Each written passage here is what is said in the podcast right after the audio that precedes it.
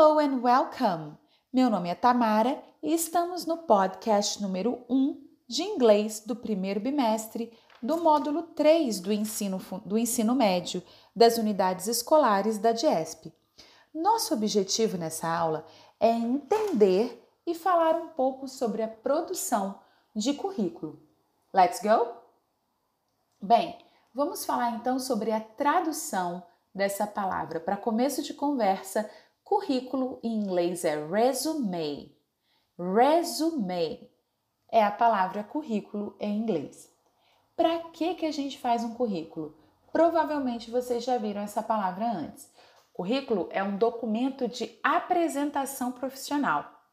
A gente faz um currículo para enviar à empresa, para enviar ao empregador, se mostrando disponível e disposto para determinada vaga de emprego. Já que é uma apresentação profissional, qual deveria ser a linguagem? Qual deve ser a linguagem usada no currículo? Linguagem formal ou informal? Linguagem formal. Linguagem objetiva ou subjetiva? Uma linguagem objetiva, direto ao ponto, sem muitos rodeios. Então, a gente deve prestar atenção. Um currículo não deve conter gírias, não deve conter erros de ortografia, isso em qualquer língua, seja no inglês ou no português. Alguns dados do currículo. O currículo deve ter dados pessoais, como nome, endereço, telefone, e-mail e outros contatos, principalmente contatos entre redes sociais ou é, contatos de mensagem que são muito utilizados no, nos nossos dias.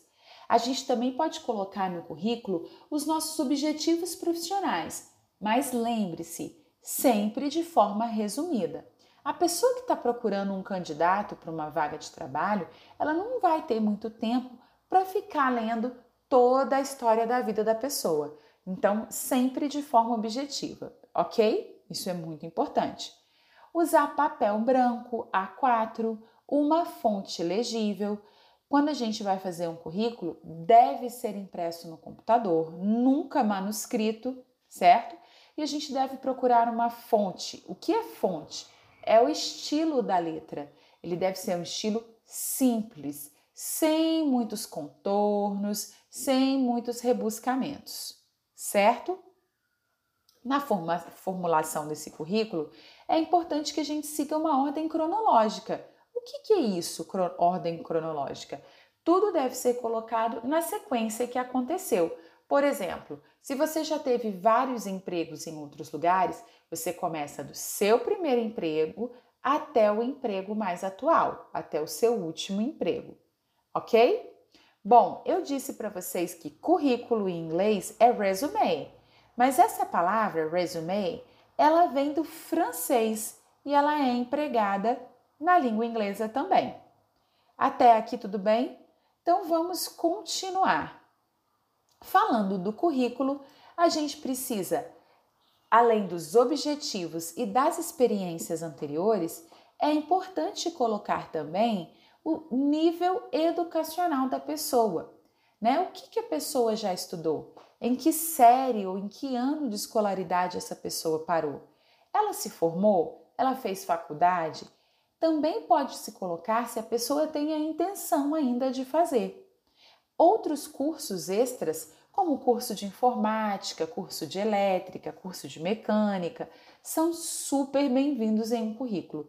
Qualquer experiência que você teve e que você acha que possa agregar para aquela vaga de trabalho. Experiências na escola, como participar de grêmios estudantis, grupos diferentes, laboratórios, monitorias, tudo isso pode ser levado em consideração pela pessoa que está procurando um candidato.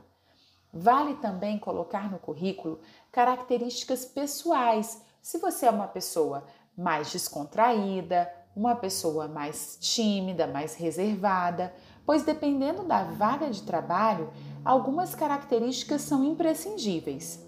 Bom, tudo que nós falamos até agora sobre o currículo pode ser aplicado tanto na língua inglesa quanto na língua portuguesa. No próximo áudio, a gente vai falar um pouco sobre como entender um currículo que foi todo escrito em inglês. Let's go! See you there! Bye!